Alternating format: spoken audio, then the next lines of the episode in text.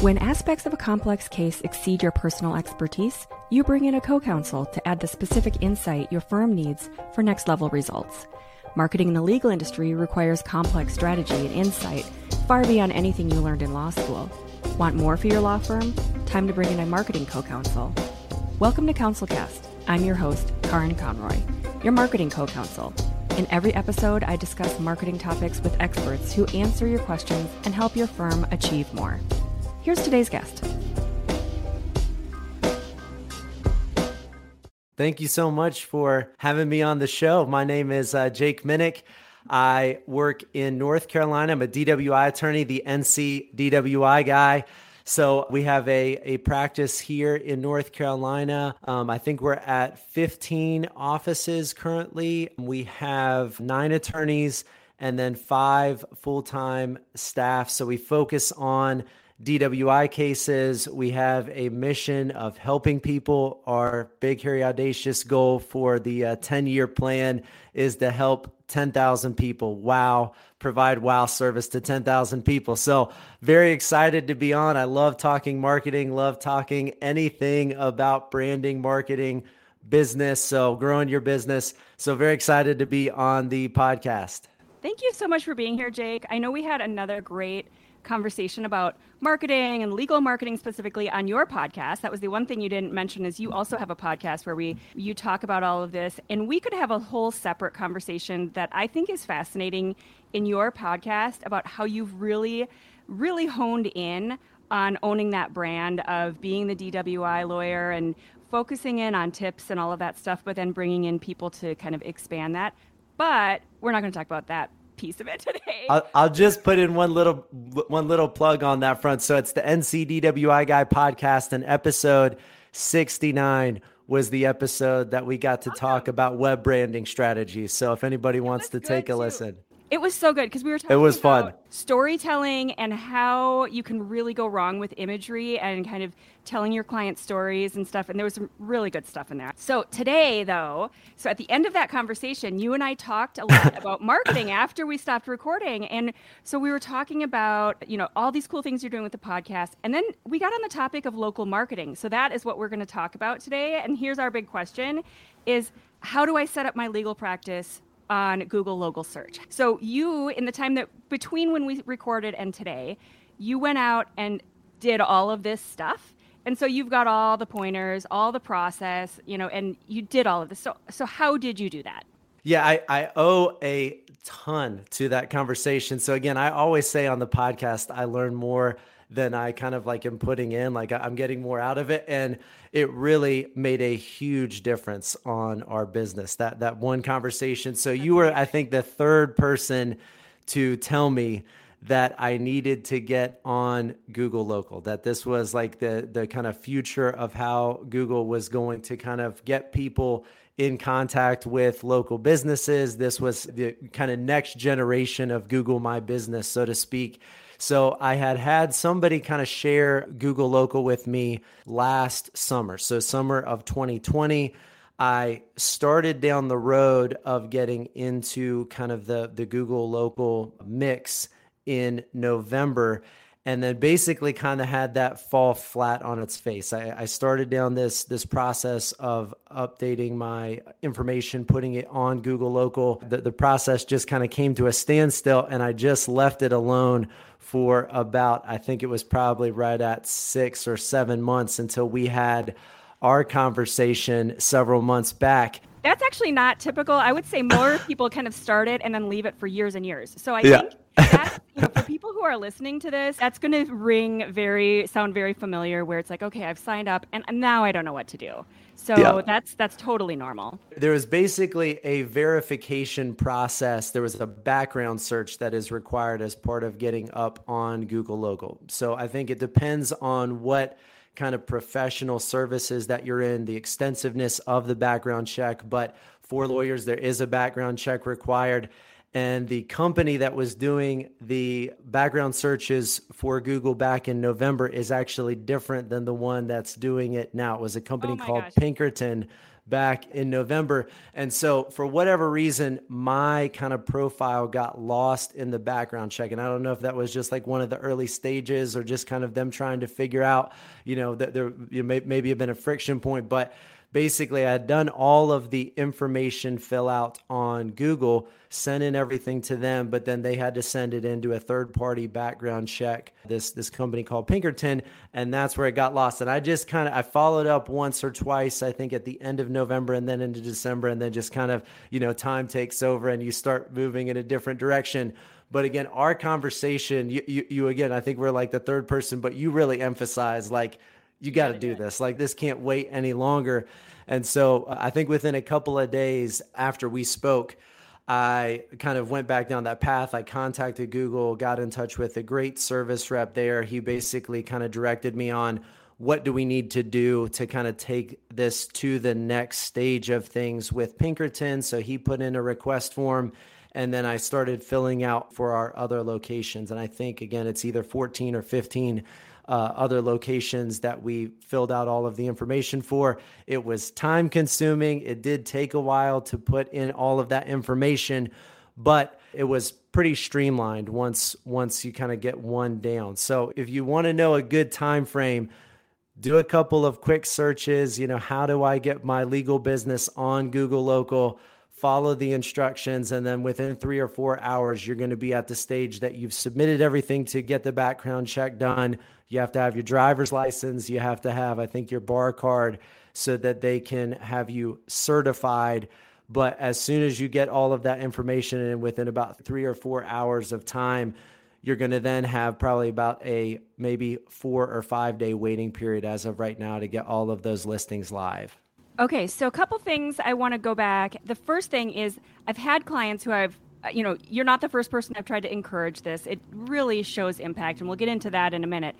But they get to this background check part, and they're saying, I don't want to give Google. I had one client say that they asked for their social security number. Did they ask that detail? Or I think that they did. I believe that they did ask for the social number, and that wasn't necessarily Google. It was, I believe, the third party background check party. Okay. So that made them very nervous, and they did not want to do that. And I thought in my head, I didn't say this to them, but I was like, well, Google probably has this information on you anyway. Yeah, they probably do. I mean, there's no secrets out there.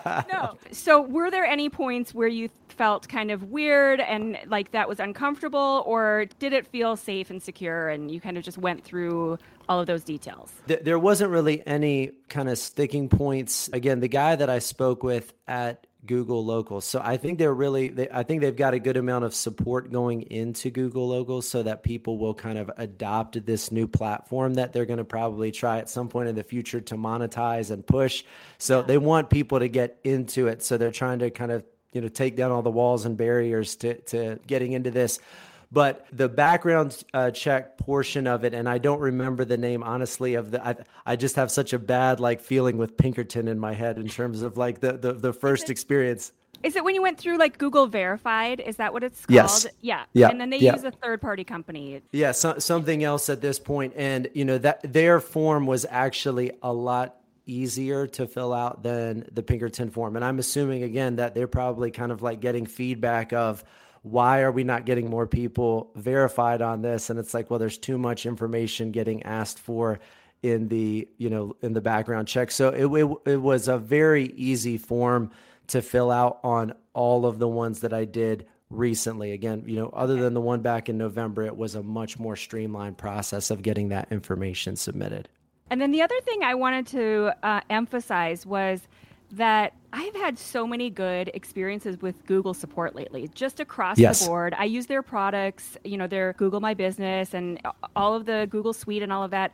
And so the other pointer and tip that I would add, and just to reiterate what you were saying, is that you had a great support guy who helped you walk through all of these steps. So that's a good thing to just kind of keep in mind, is reach out for Google support and, you know, find those guys who are going to walk you through this, because there are a number of steps. But I think the reason it's so successful, or part of the reason it's so successful, is because there's so many hoops that you have to jump through and not everyone's doing it. So when you show that extra, you know, it's like a lot lot of things in life. You show that extra effort and you kind of jump through those hoops, then Google kind of gives you a little reward at the end of that.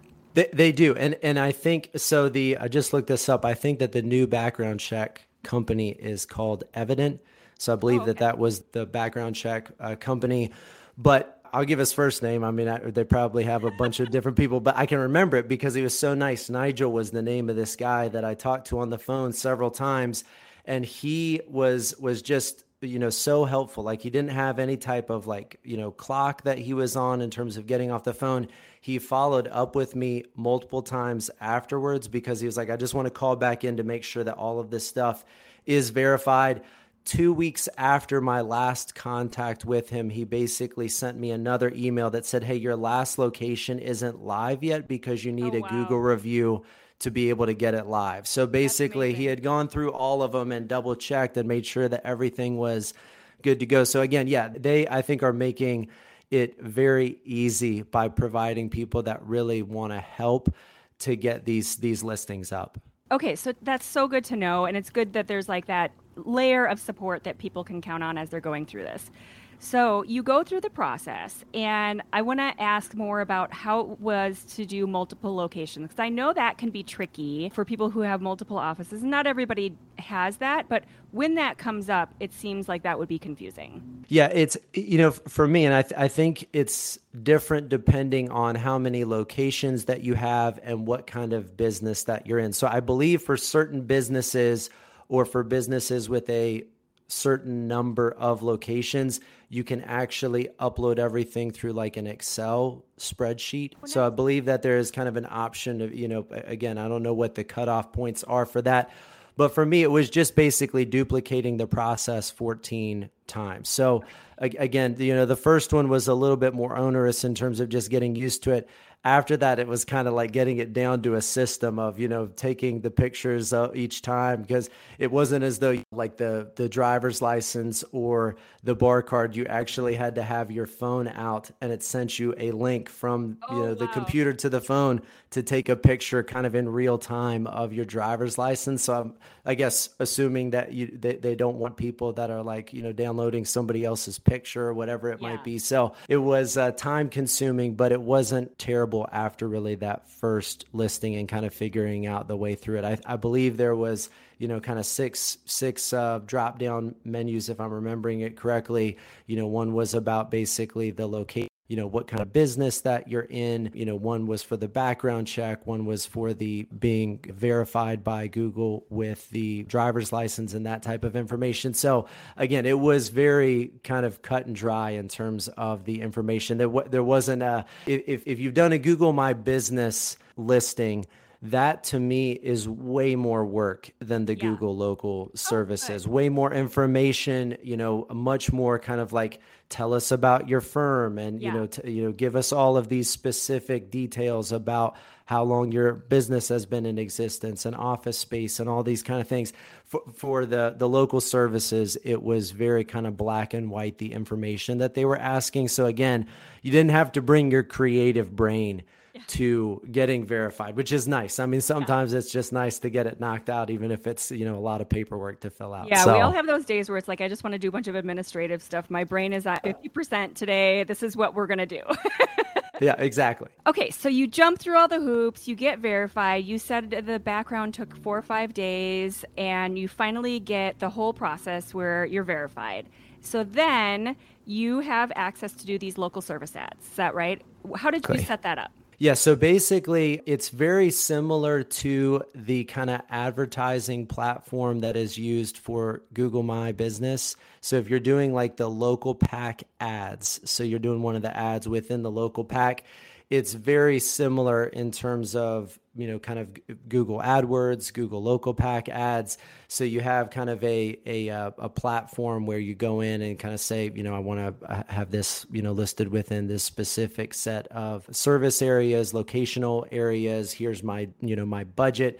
But if you've done any type of Google advertisements, it was very similar to that and very easy to set up. So I want to say that we put most of the offices at around $250 in ad spend per month to just kind of see what that looked like. And we still haven't adjusted that, honestly, too much. We're still kind of trying to get information. I think the ads have been live now for about 70 or so days, but we've gotten tremendous feedback from it so far. So it's definitely been worth in every single office location, the amount of ad spend that we put into it. So tell us about your results. You said you've got this great feedback.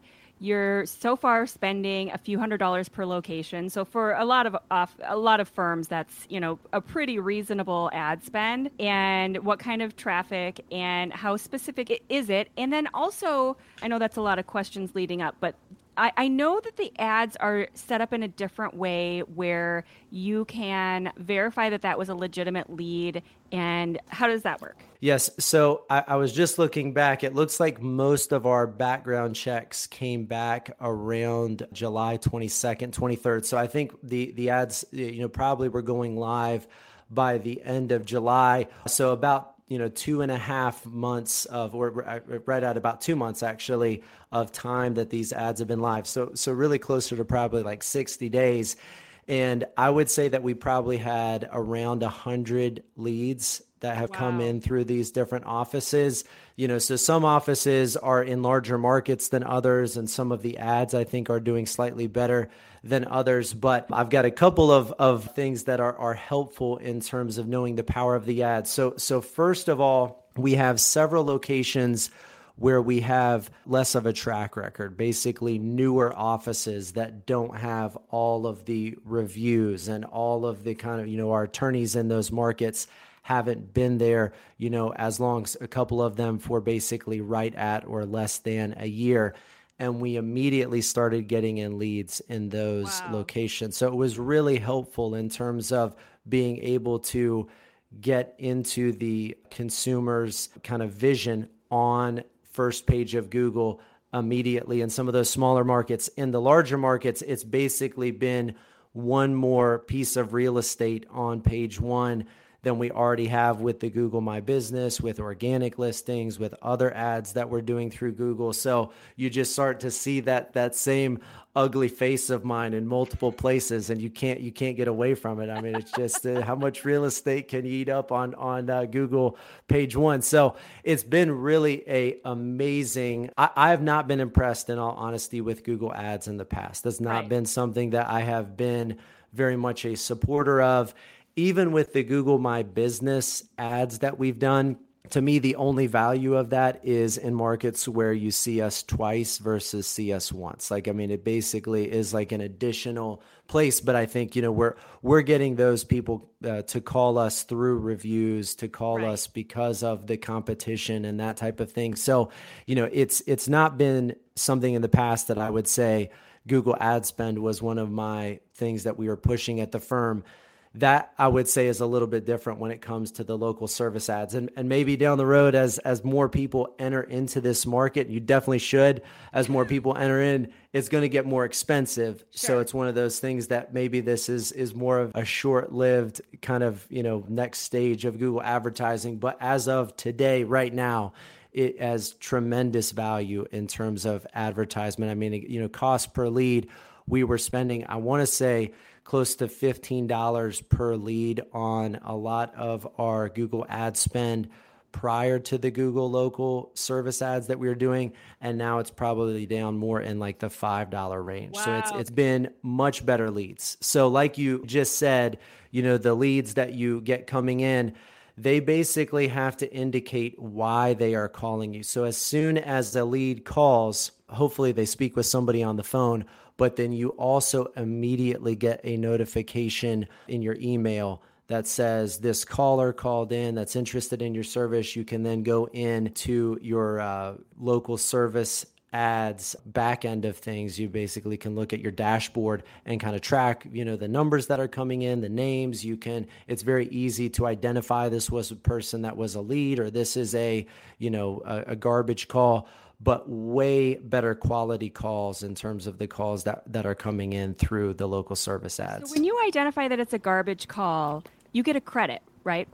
I believe that you do. Again, I almost don't really have a good sense of that because there really has been so few garbage calls that have come in through it. We are very much kind of advertising in the DWI vein. So we have gotten most of our calls have been potential DWI clients. Sure. There have been some that, you know, somebody has a question about license or DMV issue or something that's related, but not that I can recall any, you know, just marketing company that's calling in and, you know, trying to kind of, you know, basically sell you something or something along those lines. There's really not any type of sales calls coming in through this. Yeah, we get a lot of clients who are not doing local service ads and they're doing either SEO or pay-per-click. And even just with those, like you said, the quality's not as great and they're getting really tangential calls and they'll be trying to call a government, you know, department or something like that. Right. They're total garbage calls. And that's it. They have no real way of tracking those. They have no way of knowing how many clicks they just paid for that garbage call, and they have no way of getting a credit for that. So this is a much cleaner, more direct, but then also if you do happen to get a couple that aren't great, you're not going to pay for those. So that's even better. Yeah. I mean, it's one of those situations, and, you know, maybe some of these callers would have found us, especially in our larger markets, through other, you know, kind of real estate, again, that we own on the first page of Google. But at the same time, if you said in 2 months you could get 100 leads and, you know, all you got to do is go on and like set up your account. Again, it's ridiculous that it took 8 months to get that finalized from start to finish. But, you know, again, I think learn from my mistake. Don't spend any more time without your Google local setup. And I also think even beyond just paying for ads, once you have a Google local office set up, so once you've actually kind of done all the work, I think until they, again, have more competition, you still may actually have some ad slots that end up getting shown at this point because of the fact that they just don't have enough attorneys that are involved. So I think you can kind of get some freebie. Yeah, that's even better. That's awesome. Okay, so we're going to go into the book and what you're reading. Any last tips or pointers about Google Local? I feel like we've really kind of nailed it and covered it, but anything else that you want to just kind of leave people with about Google service ads, going through that process that's, you know, somewhat intimidating for people who are risk averse? Yeah, I think anytime you're trying to figure out something new, in addition to handling your caseload and dealing with staffing issues and putting out fires and trying to get payroll put together and, you know, dealing with the trust account, whatever it is that's kind of like on your plate, trying to figure out something new feels really intimidating. And it's like, that's going to get pushed onto the back burner. And I'll just say, again, learn from my mistake. I should have, you know, I'm glad that I listened to you. I'm really glad that whatever you said, you know, was like the thing that pushed me over the edge. But it's kind of like, I wish I had listened to the first person that told me to do the local service ads, as opposed to like pushing it off and delaying it this long. It really is, again, I think you never really know what the future of Google looks like. It's, you know, it's going to change multiple iterations over the next 5 years. But as of right now, today, the Google local service ads, I mean, that's the next wave. So, I mean, if you want to get on the front end of the next wave, you know, where there's cheaper advertising, less people doing it, less other faces that you're going to be competing with up there at the top of the page, now's the time to hit that train. Really, so don't wait. All right. So Jake, tell me what you're reading. I'm an avid reader. So I read about 100 books a year. I like to talk to everybody about what they're reading so that we can kind of all compare and have sort of a virtual book club here on the podcast. Tell me what book you would recommend.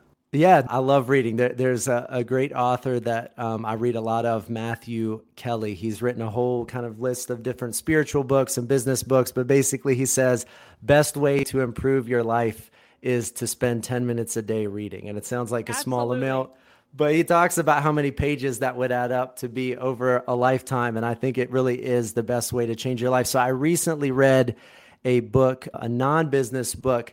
It is this book about John Fisher and Thomas More. And so this was written by a federal judge that I clerked with down in Charlotte when I was in law school. I did a kind of externship semester with him. So he's a great guy, but it was a really good read about kind of how these saints from the 15th century, especially for lawyers, apply in today's world. So it was a really cool read for, you know, anybody that's an attorney. So it's called John Fisher and Thomas More, Keeping Their Souls While Losing Their Heads. So great read by Robert Conrad. Robert Conrad. Okay, we will put a link to the book and have the picture of that. It's really fascinating to hear all of these different books from some of the guests that we've had so far. They've been kind of inspirational, sort of motivational. Some of them have been spiritual. Some of them have been business, straight out marketing books. This one sounds totally different, so I love that. That's cool. And it sounds right in line with kind of the interesting stuff that is already going on inside of other lawyers' heads. So that sounds fascinating. That's awesome. All right. Well, Jake, thank you so much for spending your time today and giving us these awesome tips. I know that they will absolutely convert into actual, verifiable, measurable results for people if they jump through those hoops and, you know, do the things that Google asks them to do. I know anyone who's listening totally appreciates that. Thanks again. Yeah, thank you, Karin, so much for having me on. It's been fun. I really appreciate you coming on the podcast a couple months ago. And most of all, I appreciate you telling me to go get my Google local service ad set up. So awesome. Thanks again. Thank you for listening to this episode on the CounselCast podcast. I know that by implementing what you heard today, your law firm will achieve more. Be sure to visit the website at counsel-cast.com for the resources mentioned on this episode. If you enjoyed the episode, I would appreciate it if you could rate and review the podcast on Apple and subscribe on your favorite podcast platform. See you on the next one.